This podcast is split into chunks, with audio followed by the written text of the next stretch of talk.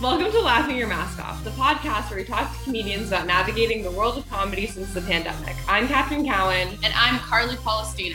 And today we're talking to the too confident, very Canadian Michael Harrison. Yeah. Woo, welcome. Thank you. Thank you so much. I'm so happy to be here. I, I got. Am I the only guest who cheers for himself? Well, Honestly, I don't think we've had a guest who hasn't cheered for themselves. Ah, okay. Honestly, it's so awkward if they just sat there. They were we're like, yes, it's me. well, Nice. happy Halloween. Yes. yeah. Happy Halloween. And to our listeners who are going to hear this on November 1st, it will no longer be Halloween. But But we happy hope you all had a great time. It's true. Happy November 1st to them. All Yeah. right, let's uh so to start off, um, Michael, tell us a little bit about yourself, like where you're from, how did you get started in comedy? How did you end up as a comedian here today? Oh, I was born in uh, Regina. That's where I'm from. So I was born there, and then when I was in Saskatoon, uh, it's such a long story to be fair. What is it? Uh, we there was no comedy clubs where I'm from, so I I moved over to Saskatoon after like I don't know grade four. I fell in love with stand up after seeing a Damon Wayans special, right? Because like that blew my mind. I don't know, man. I I saw this special where where I don't know, he talked about fucking just ahead. And I couldn't believe a human being could do that in public. And then the public would react by laughing. It blew my mind. The whole idea of what stand-up comedy is was insane. And uh, and I loved it. I thought that was like so cool. So uh, I became obsessive with it and I started uh, watching tons of it.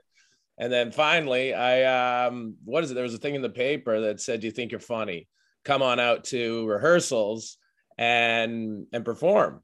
And I did. I went out there and performed. They had a spot for for an amateur on a pro show, and uh, oh man, I bombed so bad.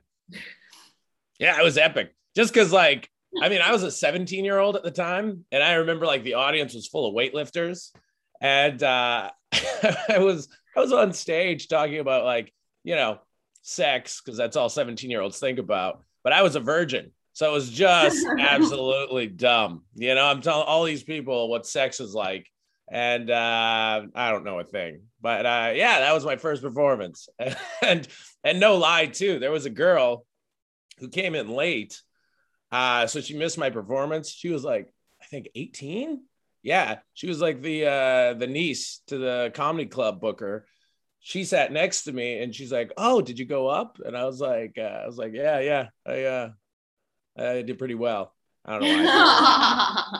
uh and then later she uh she made out with me and that was my first kiss and i was like this is what stand-up comedy is you just get kissed after shows by beautiful women hasn't happened since but man that first time i was addicted uh, so yeah, that's how I think I got into it.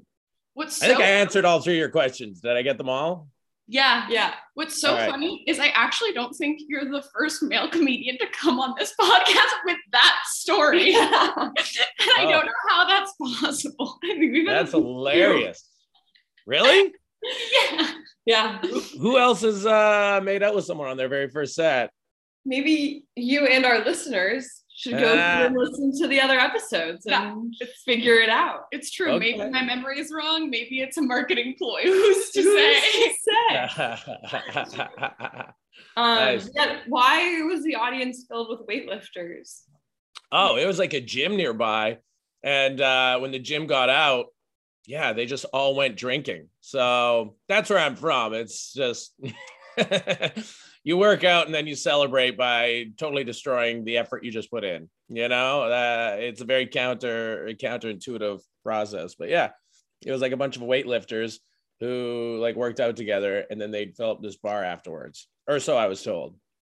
So when did you make the relocate? So you are set in New York now, right?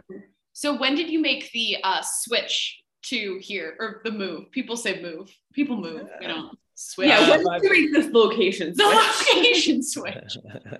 I know this is like uh, I feel like I'm talking to you to um, the border right now. This is great. How long have you been here? You know? That's what we're here. We're actually undercover. Yeah, you got your ice. You're a very sweet looking version of ice. We, we are. Our front is a podcast. Yeah. That's yeah, what exactly. That's how they, yeah, that's how they get you. How to catch an immigrant. All right, I got you. Uh yeah, I five years now. I've uh, I've been out here in five years, and uh, it's actually very difficult to be an American. You'd be surprised. Like I had to first off, it cost me ten thousand dollars, right? Yeah, ten thousand, and you guys could have said no. That's what I still like irritates me. Is like even though I got in, if you guys told me no and I lost ten thousand dollars, like I'm pretty cheap, so I'm like I would have I would have joined the Taliban. I don't know. I would have. But and by yeah, you guys, he means me and Carly.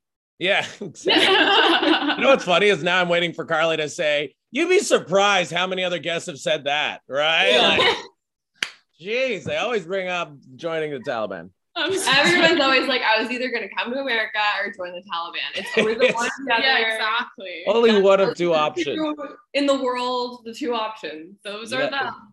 I side with American, but I'm a little biased. I mean, it is hilarious because like you guys, like I love.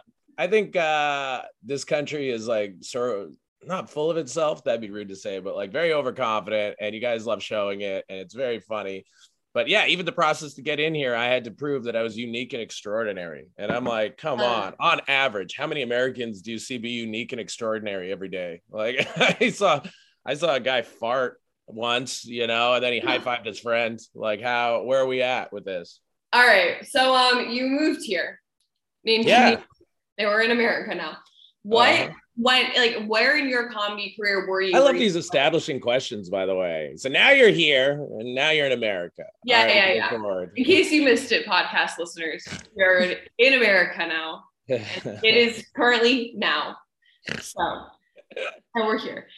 And now you were previously in Canada doing Yes. comedy, and now you're in America doing comedy. At what point of your comedy career did like where where were you in in your comedy career where you were like, I actually think I need to move to a different location? Um, uh, so funny. I moved so many times in Canada too, right? Like I moved from Saskatoon, I went to Toronto, and uh, from Toronto, I ended up in Vancouver for a few months. Then I was in Vancouver or Edmonton, sorry, Edmonton for two years, then Toronto for two years before I immigrated here. But uh, so yeah, I think it was always in my handbook just to like move around until you know I got a bunch of work and got a bunch of things going. So yeah, that was maybe a weird strategy, but it ended up working.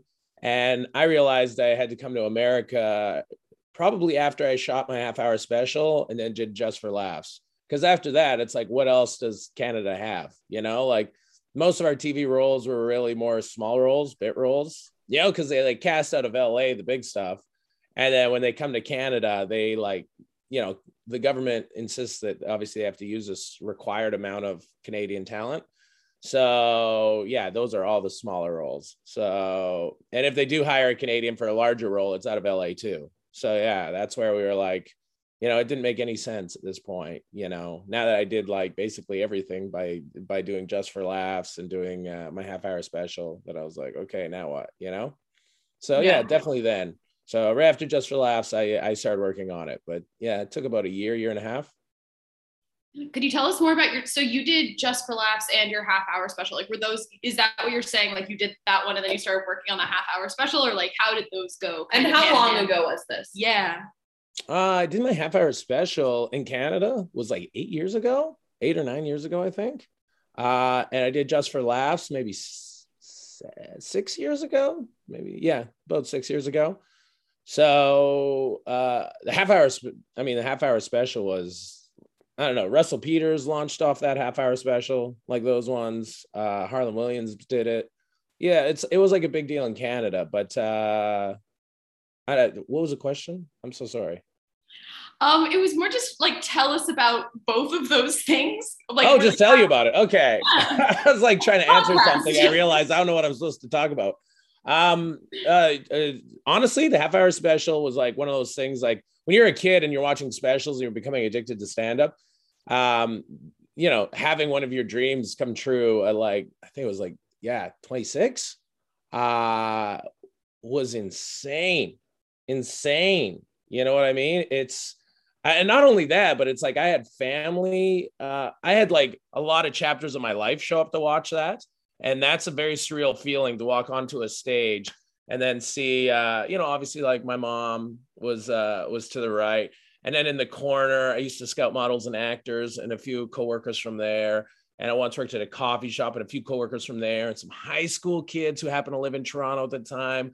They were there and it blew it blew my mind. I remember thinking like, wow, that all these people are in this room, you know, because of me. This is how they're gonna all meet each other.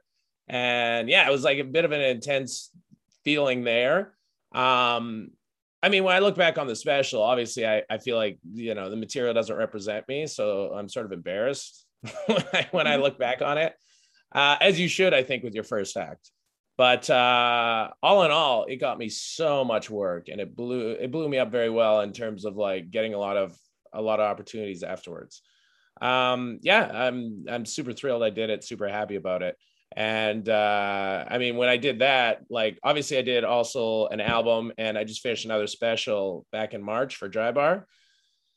Like the knowledge I learned from watching that first special, uh, like for instance, any comics watching this, uh, you do a special everything is like people always talk about how music is so um overproduced and whatnot. Comedy specials are overproduced. They really are. All right? They are. I've i've seen comedy specials where comics bombed and you can't tell right? Because you could easily cut out edits and go to audiences and they'll sweeten it for you or whatever.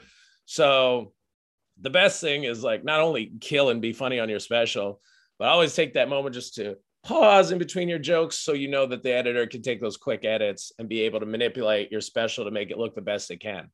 Right. So, like, after watching the first one where I'm talking so fast, and I'm like, man, that is annoying to watch actually when you're when you're that. Uh, as opposed to seeing a comic more in control and telling the jokes and then doing that so the editor has times to you know switch it and edit it to better camera angles to show you know either the audience or a different side of you perform the joke, which would be a you know I guess a, a better looking side or better looking angle. Uh, yeah, those type of things. Oh, how does yeah. that come up like to tape a special? Like, does someone approach you? Do you like how like how long is that in the making? What's the process like? It's actually a showcase. There was a showcase uh, that I did. I just killed it. Um, yeah, I remember. I remember having a really good set and then there was uh yeah then i was one of the ones picked and i was informed about that and you know my whole team was excited. And then uh, we went through with it and then i remember i was in a comedy competition like like a month later and one of the judges was the scout of that competition. And then i ended up crushing the competition and won and it was hilarious because i remember she came up and just like congratulations. She hugged me and she's like uh, I don't know if she was joking, but she's like, now I feel even better about booking you. You know, like like like it was she wasn't sure the first time. Uh yeah, yeah, yeah. So that was uh that was sort of how it is. Same with Just for Laughs. Like I think we're both familiar, or all of us are familiar with uh how Just for Laughs travels across the country, uh, mm-hmm. uh, both America and Canada. And they set up auditions where they they watch you, and then you know if they want you, they they pick you. So it was the same thing with that for me and just for laughs too, I should talk about quickly. Absolutely, it was like one of those festivals. Like in Canada, we had TV shows where you know, like Norm Macdonald and and Jim Carrey and Tim Allen, Robin Williams and Jonathan Winters, and all these like there's this plethora of comedy greats are are performing uh, on this TV show in these like you know five to ten minute uh, sets and you know in canada like we grew up with it and like wow this is insane and even by watching that and, you know, letting Just for Laughs grow in my head as this amazing event, when I actually did it, it was better than that. it, it's the only experience I could say where I was like, holy crap, there were like 30 shows a night.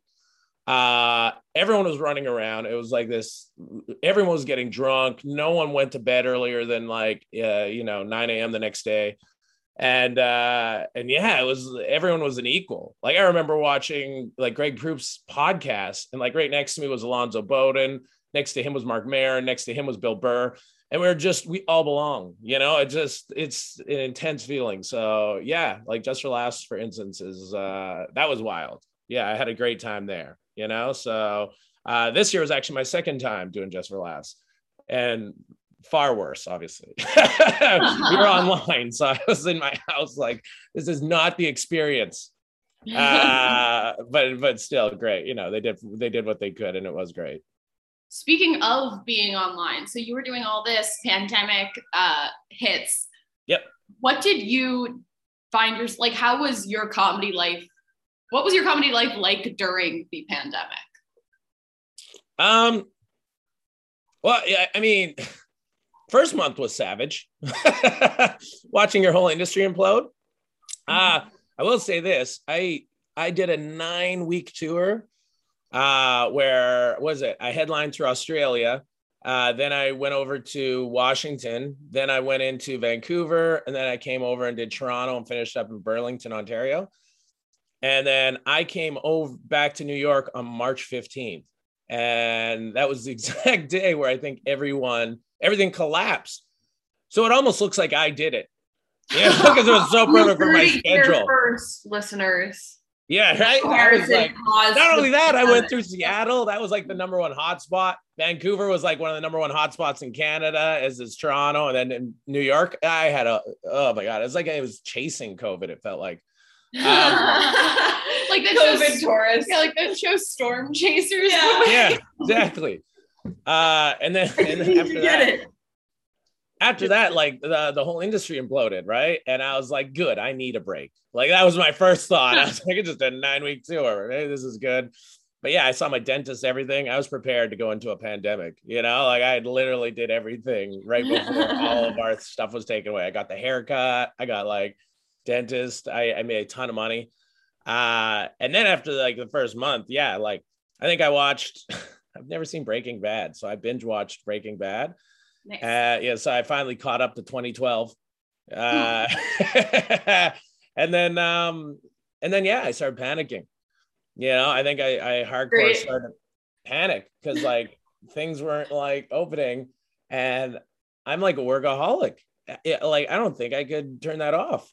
You know, it was a, it was a, yeah. I'm already looking at like, man, maybe I need help because like you're right. Like I was all of a sudden like, what am I gonna do? And it was like seeping in.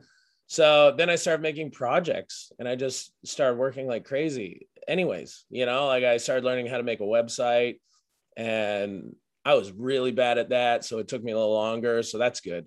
You know, it took me, I think, like almost a month of like finally getting everything down where where I was happy. Um, and then I didn't even put it up. That's the best part. Oh, no. I didn't even put it up.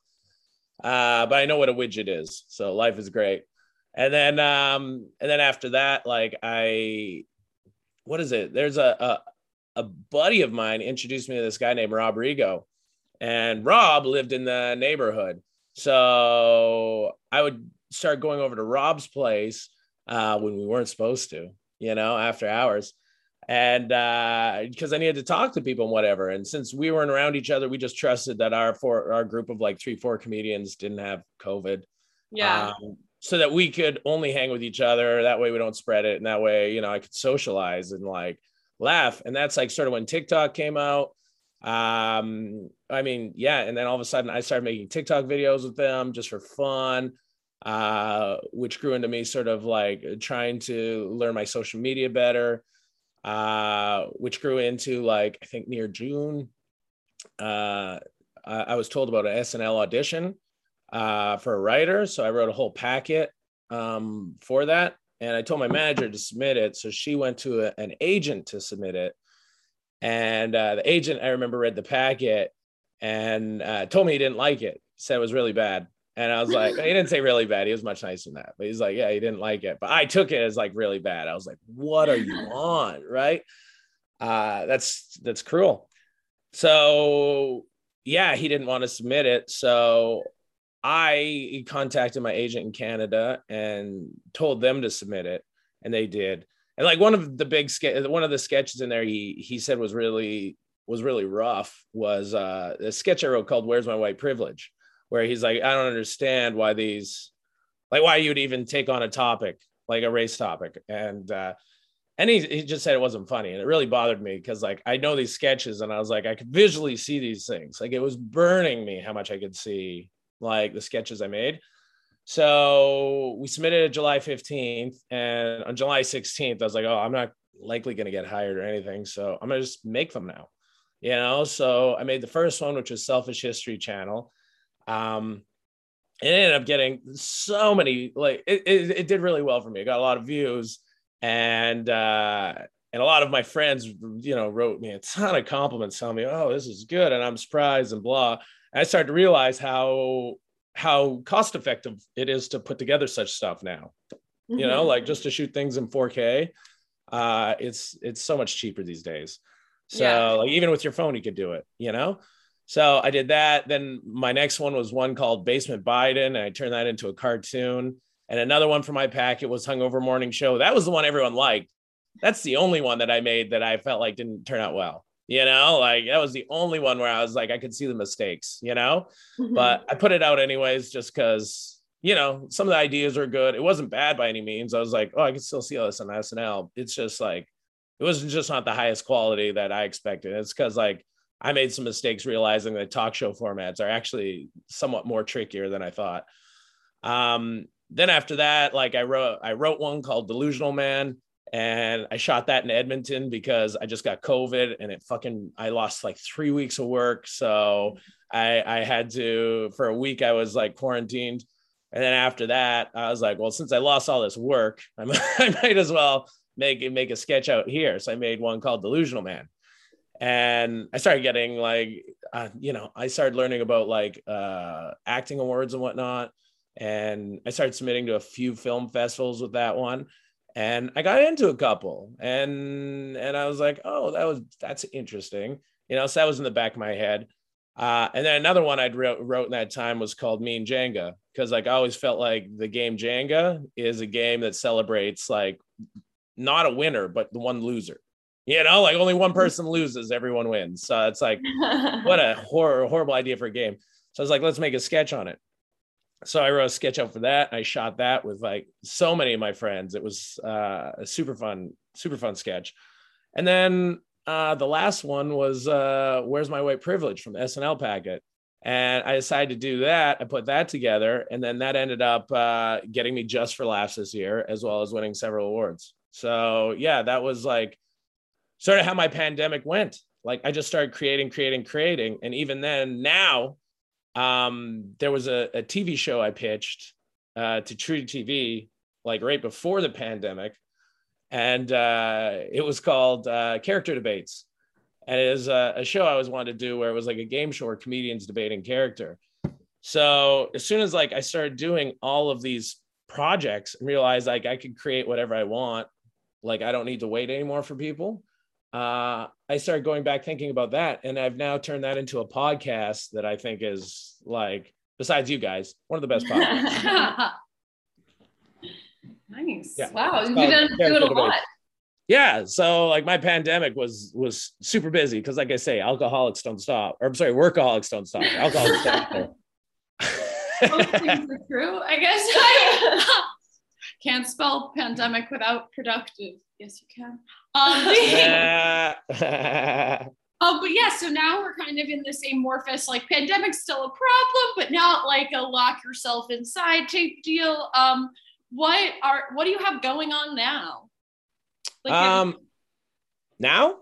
Yeah. Like since the pandemic ended, how has your life ended? Since comedy's been back in person and everything, what are you still doing your sketches? Like, what is your life? Oh yeah, yeah. This is like maybe one of the best years for me like I mean, 2020 was turned out to be like I did a lot of great stuff then too. But this year, it's like I did my special in March because everything I did in the pandemic all grew into things.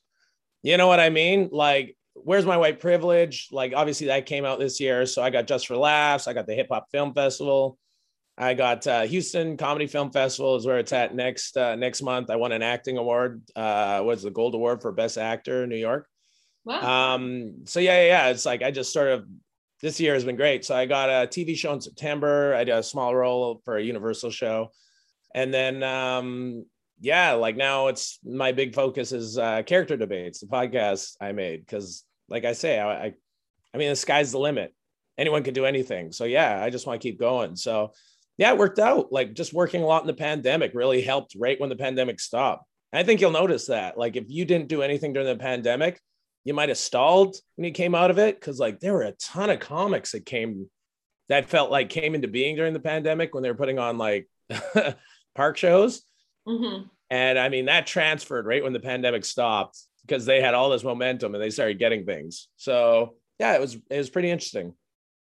But I felt like that's sort of how it went for me. Like 2021 turned out to be uh, a pretty fruitful year in terms of like all of a sudden I got all these different projects that they used to never do, you know, like or anything. So the pandemic was really challenging me on a work front, and yeah, I just went with it. Awesome. Well, that's exciting. Right? Um, yeah. So now, um, now that you you've all this experience, all this great, lots of great things going on. What is your what is either the best advice you've ever gotten, or on the flip side, what is some advice that you would give aspiring comedians? Ooh, or okay, I'll do the first one. Or both. Whatever. Advice. No, I'll be lazy. I'll do the first one. Let's do the first one. I mean, like, uh, yeah. What? Oh man, one of the best pieces of advice. I remember uh, me and a buddy want to go to a karaoke bar where most of the best advice is given, and uh, we go in, and I remember we sat down, and this waitress came up, and we were jacked. We really wanted to do karaoke, right? Uh, and my buddy's like, "Hey, we just uh, we just wanted to sign up for for karaoke, right?" And she's like, "Oh, it's it's done. You know, uh, we're not doing it anymore. They already did like a cutoff. Uh, but did you guys want any drinks?" And we're like, "Sure, we'll get a drink." And I felt very very sort of dejected. I was like, "Oh, that sucks, bummer, whatever." And uh, my buddy looked at me and he's like, "Are you actually gonna listen to her?" And I was like, "Oh, she works here." And he pointed at the DJ and he's like, that guy looks like he's in control of everything and she doesn't know who we are. So why don't we just go find out if we can get it? I was like, okay. And so he walked over. All of a sudden, I see the DJ laughing as my buddy's whispering in his ear. And then he came up to me and he said, I think we're last. And then he introduced us last, and we had a great thing. And I, I remember him specifically telling me, remember never let anyone tell you what you can't do because they're just going to tell you what they can't do. So go find out yourself. And that's always stuck with me. So yeah now i i take very little criticism to heart. Uh, i take very little opinions to heart and i just go do my thing. But yeah that was the one of the best advice i ever got in my career. Awesome. Great. Yeah um, so we actually are wrapping up. So finally, is there anything like social media wise? You sound like you have a lot that you could promote. Anything you want to promote here to tell our listeners to check out? Um, my dry bar special is coming out next year. So if you remember, if you remember, please uh, go go check that out. Um, but no, my podcast. Um, once you're done listening to to this podcast, you should try out my podcast. God, it's called Character Debates. We have tons of amazing comedians on who debate in character. And we have episodes like uh, Baby Hitler versus Doc Brown on Should Time Travel Exist? We have uh, coming up, we've got Britney Spears versus her dad, James Spears, on our overprotective fathers, heroes. We have uh, a talking dog versus a party idiot on who's man's best friend. We have uh, Aladdin versus Genie on our Three Wishes Enough it goes on and on. So it's a very creative podcast uh, with me, Jake Jake Vivera, and uh, Drew Dunn. I'm super proud of it, and I think it's hilarious. So if uh, if your base likes podcasts, check mine out. Awesome! Oh my god, Jinx! yeah, that was cute. We've been so on it recently. It's We've insane. done that so much in the past. It's like, a lot. Day. Um, we spent too much time together. Um, all right. Well, thank you so much for coming on the podcast. Yeah, thank um, you. And all of our listeners, go go check out all of Michael's stuff. Yay! Yay! Thank you. Thank you for listening to Laughing Your Mask Off. If you enjoyed this podcast, please subscribe and leave a good review. To keep up with our hosts, follow Catherine at Catherine.Cowan and Carly at Carly Palestina on Instagram. See you next week.